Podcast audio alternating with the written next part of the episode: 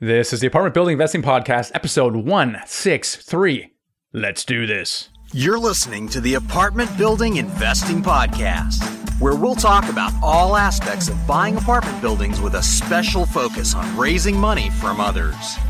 And now, your host, Michael Blank. Hey there, and welcome to the Apartment Building Investing Podcast. I'm your host, Michael Blank. Really excited that you're here. Today on the show, we have Rich Dad advisor Blair Singer. He's Robert Kiyosaki's sales advisor, and he's authored several best selling books, including Little Voice Mastery, Sales Dogs, and Team Code of Honor. He really specializes in sales and personal development. He trains thousands and thousands of people how to become better at sales. And interesting, he believes that everyone is in sales, regardless of how old you are and what you are doing, and specifically if you're a real estate investor. So on the sh- on the show, we're going to talk about why sales is important to real estate investing, how to become a better at it, and if you can do so, how you can use that to find more deals and raise more money. We also talk about that little annoying voice that tries to keep you from achieving your goals and how to tame it, how to to motivate it and how to use it to get where you want to go and a lot more. So there's there's no surprise that he is a rich dad advisor because he's amazing. So you better get out a pen and paper because you're gonna have to take some notes and he's gonna blow your mind. Before we get in the show, I just want to remind you guys we have Dealmaker Live coming up end of July, July 26, 27 in Dallas. And we really have a who's who in the multifamily investing space is going to be there. We have the author of The Miracle Morning is going to be there. His name is Hal Elrod. Oh my gosh, I already talked several times with him. He's a great guy. He's just coming out with a new book as well. We got uh, real estate guys, Robert Helms there. We got Joe Fairless there, Adam Adams, Corey Peterson, and of course myself as well. So if you're a passive investor, you got to be there because you're going to meet really some really strong operators that you may want to invest with. If you are an active investor, a syndicator, a capital raiser, you're going to want to go there to become a better syndicator, to meet the capital raisers, and if you're a capital raiser, to come to meet other very strong operators. So it's kind of be the place to be in the summer in Dallas Dealmaker Live. To get your tickets, it's themichaelblank.com forward slash event. And the event is about, uh, gosh, almost half sold out. We're expecting about 500 people, and we're still about two and a half months out. So I encourage you guys to go right now to dealmakerlive.com forward slash event and grab your tickets and hope to see you in Dallas. All right, without further ado, let's get into this unbelievable interview with Blair Singer. Here we go. Blair, welcome to the show today. Michael, it's a pleasure and an honor to be here. Thank you so much. Oh, it is a, an honor to have you on on the show here. Now, you obviously you're, you're rich dad advisor to Robert Kiyosaki for sales, which I found interesting. All right, because why would Robert Kiyosaki, in a context of finance and and real estate, want a sales advisor? Like, what's the relation here? Well, that's a great question, I'll t- and I'll tell you that Robert will tell you, I will tell you, and any entrepreneur will tell you that your number one skill in any business property, real estate, retail, wholesale, medical, whatever your number one skill is the ability to sell because sales equals income. You know, whether you were trying to either raise capital for a deal, whether you're trying to sell people into your property, if you're trying to, you know, get arrange or recruit a good team together, it's all about sales. And that's how Robert and I actually first met 30 plus years ago, he was a sales rep for Xerox, and I was a sales rep for Burroughs, now called Unisys. And that's where we first started, was learning how to sell.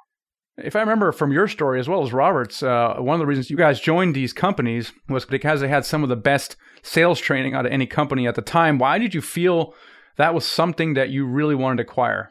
Well, because it became very, very clear when I went out to try to even get a job that I was I couldn't even interview properly. I couldn't even sell myself to get a job. And I'm thinking, geez, you know, clearly, you know, watching my dad, watching my grandfather was a livestock dealer and all that, that one thing they could do is they could sell. And you're absolutely right. There in those days there was really no good sales training around unless you were recruited by or applied and were accepted by one of the big three or four or five companies that were really sales driven. You know, they were insurance or, or in the computer industry. Yeah, and when you say sales, I mean it conjures up image of the used car salesman. And in your book, Sales Dogs, which by the way, you guys are watching, listening to this, you got to read this thing because as you argue, everyone's in, in sales. But what I love about it is that you you basically you draw the parallels between the sales personalities and breeds of dogs. Exactly. I found hysterical. And you right. read the book and you're like, oh my gosh, you're so right. There's that's the pit bull salesperson. But see, when I'm just thinking sales, I'm thinking a pit bull salesperson. But there's four other personalities. That's right. And you're very accurate, Michael. One of the reasons I created that book was because people have that stereotype that to be in sales is some kind of a used cigar chomping attack dog, right? And and people say, "Well, I'm not that kind of person," and I'm not either, and you aren't either. I can tell. So, but that doesn't mean you can't make money. And so we've identified is that there are four other personality types besides the stereotypical pit bull there's the poodle who's the charmer and the networker and likes to be around other people really good at networking. There's the Chihuahua, who's very detail oriented, very fact oriented, does incredibly good market research, and creates irrefutable evidence to support a deal. There's the Golden Retriever, who loves to serve first. Which, you know, if you're doing anything on social media, you'll know that that's a very powerful strategy is to give a lot of value first. They'll reciprocate later. And then, of course, the, finally, the uh, Basset Hound, the hush puppy look, those people that look you in the eye and they can build instant rapport. And so the whole idea of the book was to let people know in a very fun, non threatening way that you can make a lot of money just being yourself. You know, you can make a lot of money just playing to your own strengths if you just know what they are.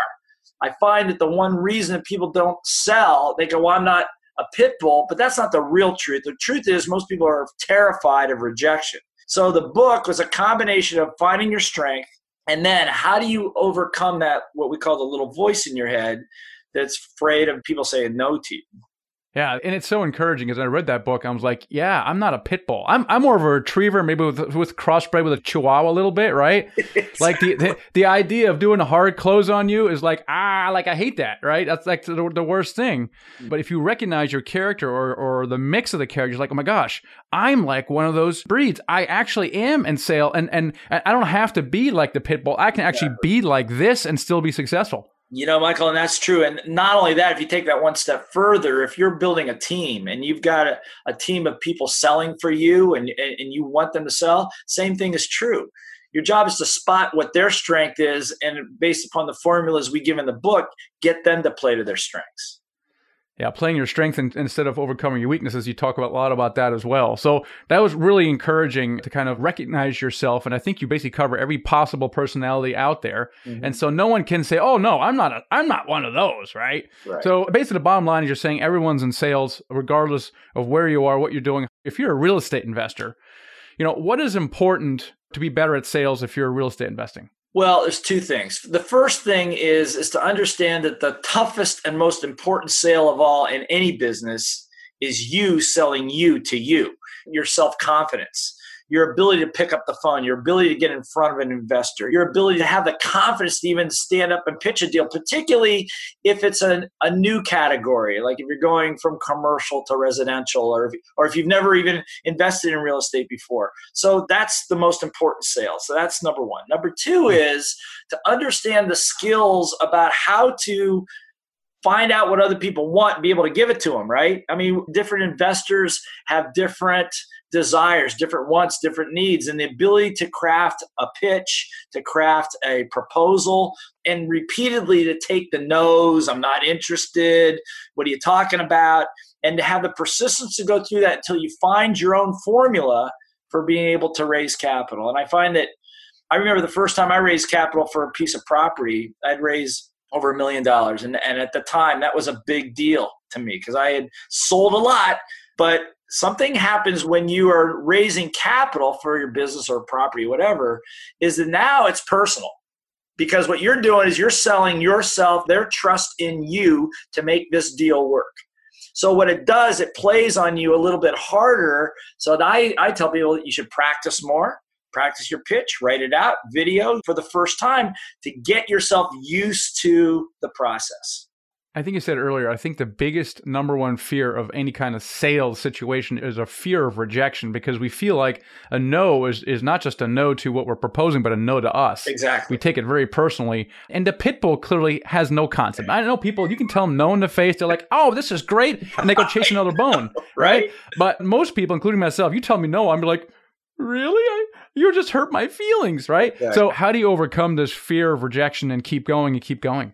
Well, there's the fast way and there's the long way. The fast way is just to practice it. I mean, I wish I could tell you, you know, how do you hit a fastball? I mean, you're just going to have to sit there in front of the pitching machine long and hard until you start tagging them. If you think about anything you learn, it takes practice. And it just blows my mind. I have worked with hundreds of thousands, maybe millions of people in over 20 countries around the world by now, teaching them how to sell big companies, little companies, investors, all this stuff. And you would think – that when you have money on the line that you would practice before you'd go practicing on a live customer. That doesn't make sense. So when i say that the more reps you get the easier it becomes. That and you will kind of deaden that little bit of fear that goes on in there but most people can't get past the first couple. Uh, that's gotcha. number one. Number two is obviously you get some good coaching. You know we have coaches all over the world who sit down and work with what we call your little voice you know, where's that rejection coming from and how can we help you reprogram and take a longer view, which is a much more permanent way to do it. But it just takes practice and oh and the third piece is a little bit of technique you got to have some technique to know what to say when they say no and how to turn it around yeah, so it, seems to me like it's an incredibly, it would be incredibly valuable skill to have a pitch or, or presentation to a potential investor, knowing what they're looking for, listening to them, and being comfortable with them, and getting better and better at that. That would be a valuable skill to have. Yeah, so what's a valuable skill to have in, in life. I mean, whether you're asking for investor money or if you're single and you're trying to ask somebody out on your first date or to get a prime candidate to be on your team. You know, why would I want to come to work for you? Is it just because of how much you're going to pay me or my commission? Or is there something? Else? So there's so many places. And I, I just want to say one thing. Yes, practice. Yes, do those things. But you know, at the bottom line, when you're actually in front of somebody, you throw the script away. You're going to throw the script away. You got to be present with them, ask good questions if you're one on one. Now, if you're in a group, that's a whole other scenario which we teach people how to do that, how to stand in front of a group, command the group, so you can win their respect and trust within the first, you know, 90 seconds or so, and then be able to craft a presentation. So uh, it's fascinating. There's lots of ways of doing it, but the more you do it, clearly, I wish I could give you a silver bullet, but the more you do it, the more comfortable you become.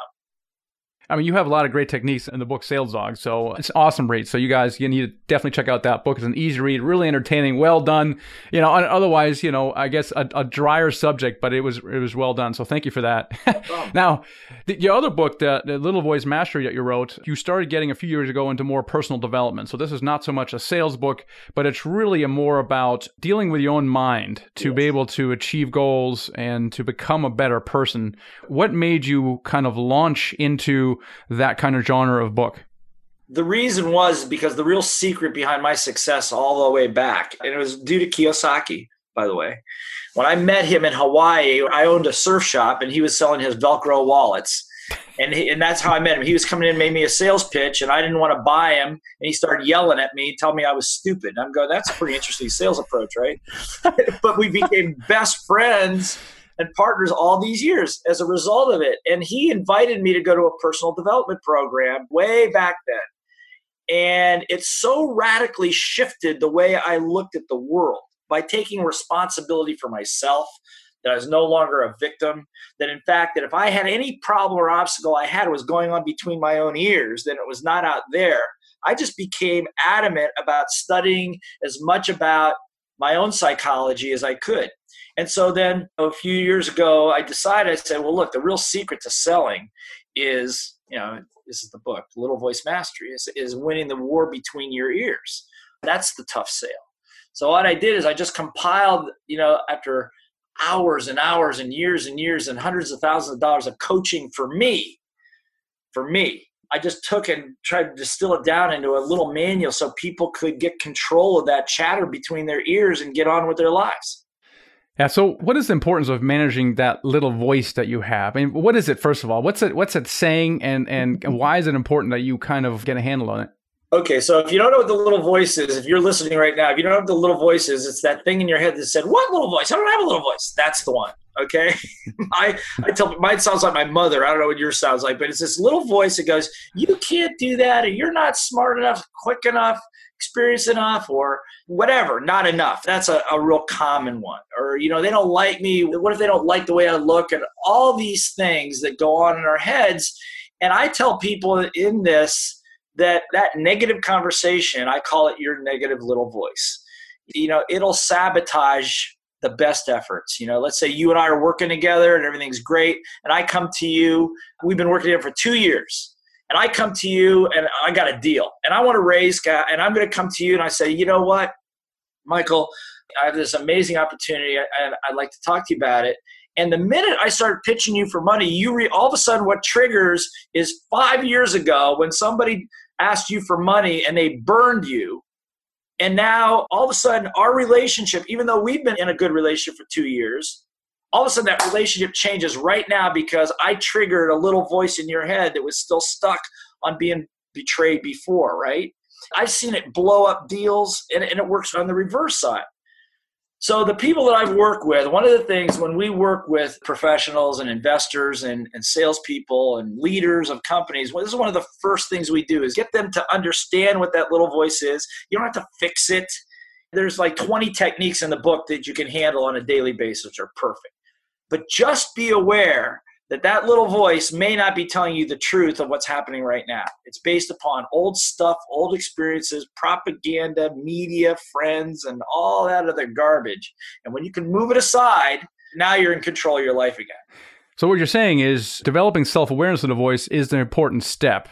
Number one number one. So how, how do you do that? I mean, you, you, you see the behavior, you see it in a variety of ways. You see people that are not taking action for whatever reasons. You can't explain it. Maybe they're afraid or they're procrastinating. Some people are keeping busy so they don't actually have to make the phone call, right? So these are all different ways that you see it manifest itself. If you find yourself kind of in this situation, what can one do to try to become more of what's actually going on inside you? Well, the first thing, like you said, is awareness. And the classic way of being aware is if you experience the same problem more than once in kind of sequence, you're going and you start saying to yourself, why is this happening to me again?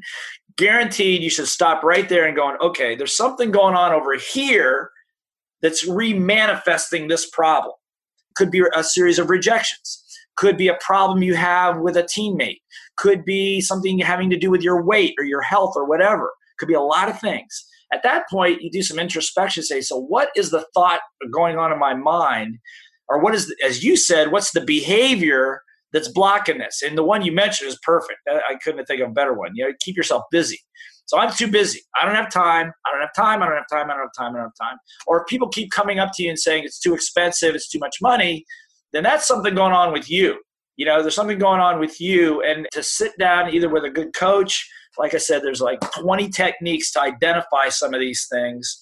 When your energy is low, how to bring your energy back up. When you're doubting yourself, how to turn it around. Just know that you always have the choice. Yeah.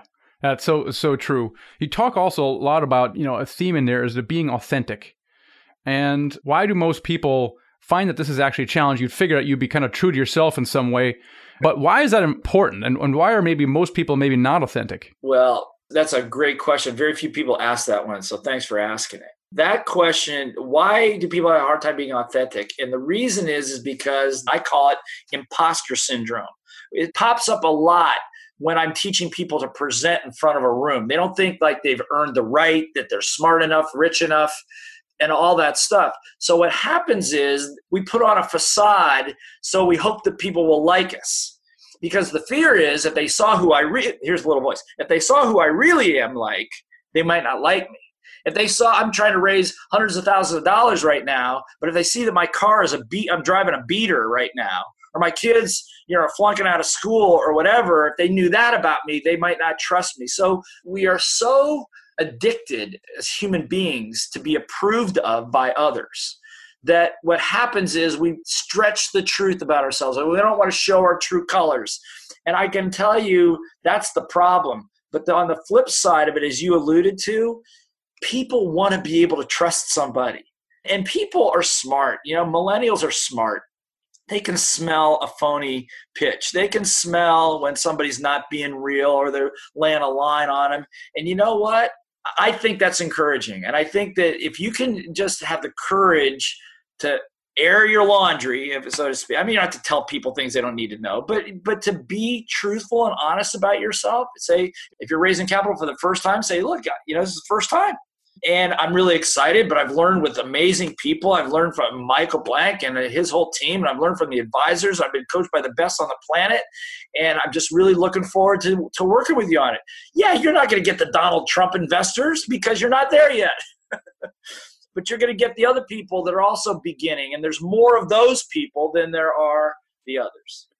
So being true to yourself, I think that's one thing. Find your own voice instead of trying to be what you think someone else wants you to be, or maybe trying to copy someone. You talk about that in your book as well. And I think goes along with another thing you say is, is a lot of people tend to try to overcome their weaknesses versus trying to play into your strengths. That's right. That's and right. I think at one point you even say, "Hey, you, you actually can't be whoever you want to be." Like that's a falsehood, right? Right. Right.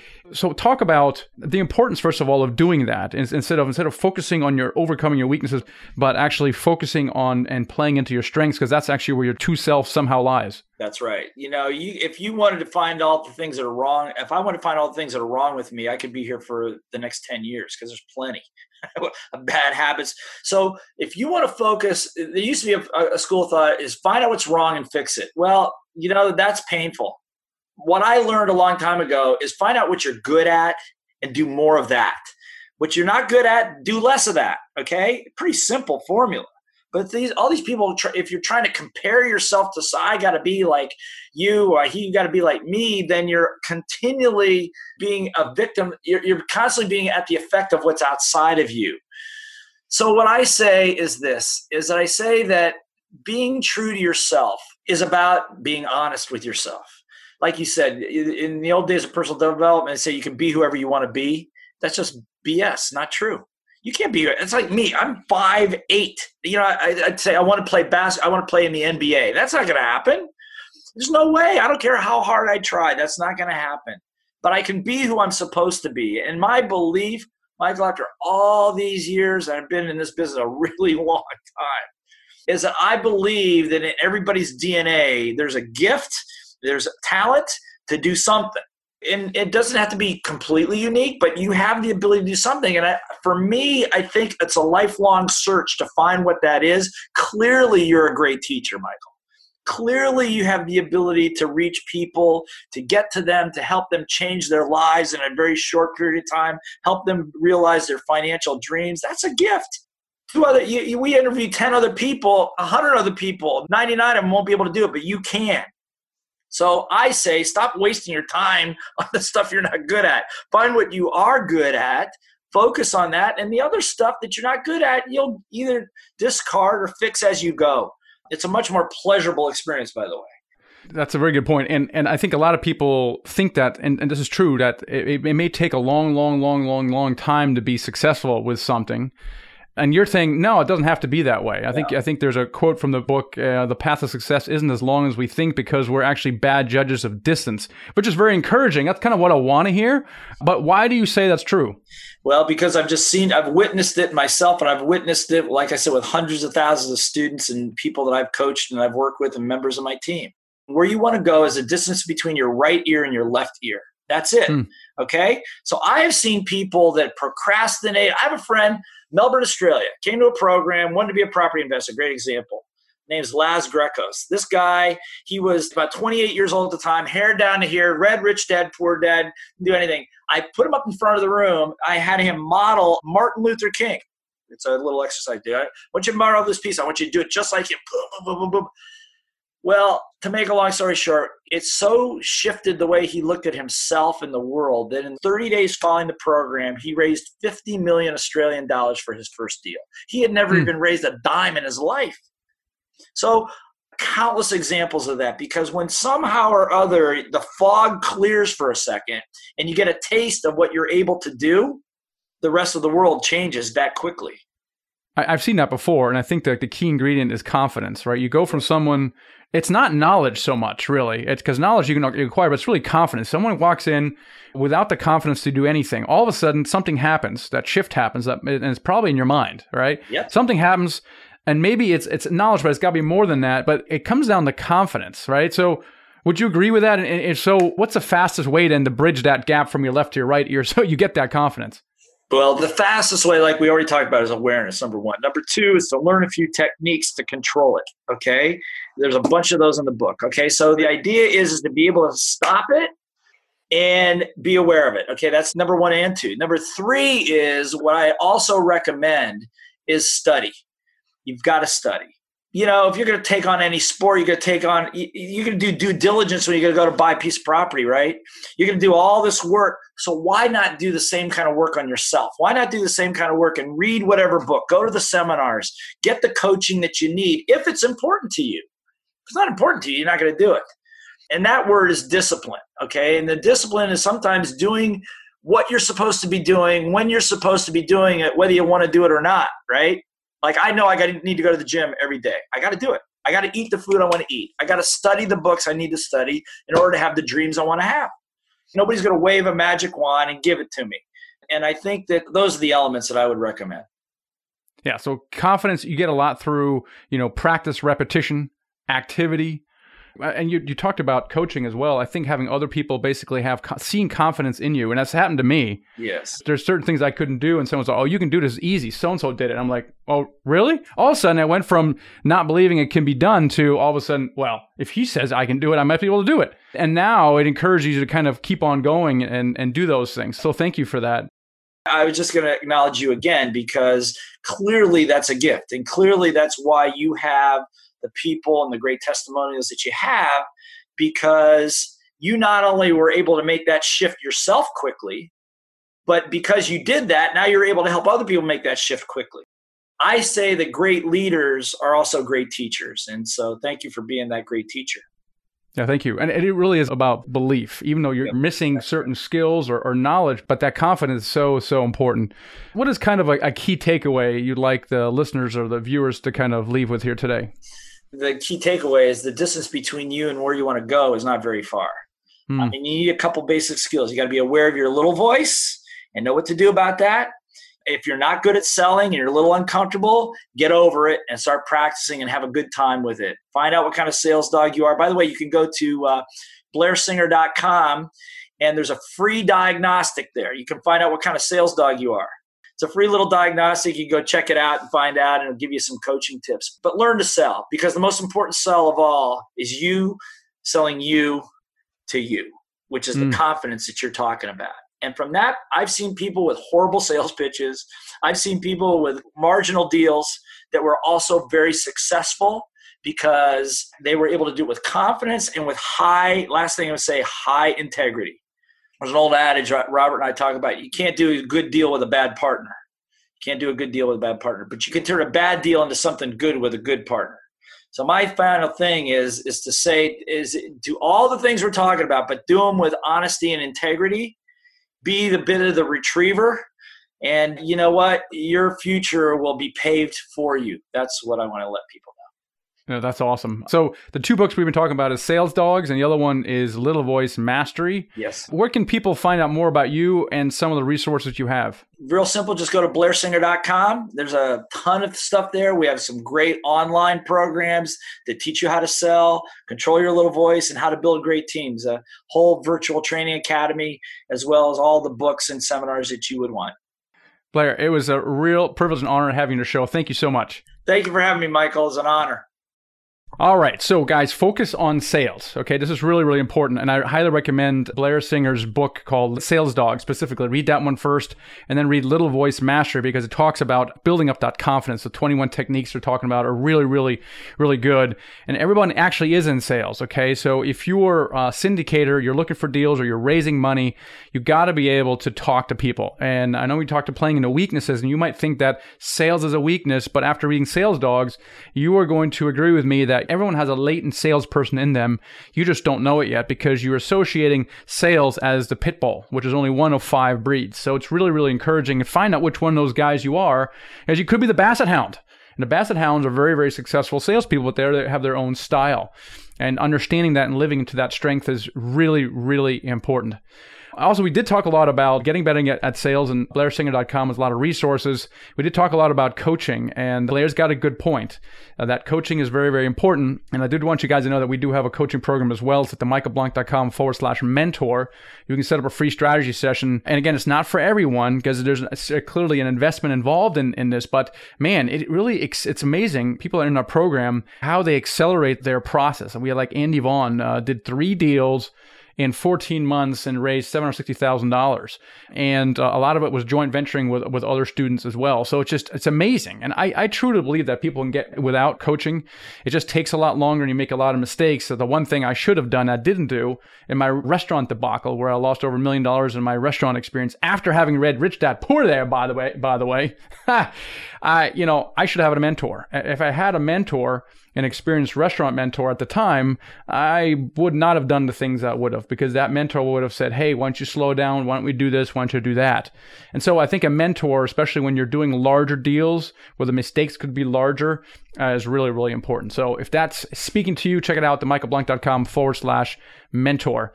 I think it's so funny when uh, when Blair talked about how he met Robert Kiyosaki because if you heard him speak before, he's a little rough around the edges. But the funny thing about Robert is he gets his point across. Like your learning curve is is really high with him, and I suspect that maybe he's so rough around the edges to make an impact on you to drive a point home. But it's funny that uh, this is how these two these two guys have met. So I've had now the privilege of of uh, interviewing I don't know about five rich dad advisors, and they're all just fabulous people. I've had the privilege of getting to know a little bit more as well outside of the podcast. So thanks again for everyone, the Rich Dad Advisors who come on the show. Really appreciate you guys. Thank you so much. And I appreciate you guys listening and watching this. Hope you found it valuable. And I'll catch you guys in the next episode. Thanks for listening to the Apartment Building Investing Podcast with Michael Blank.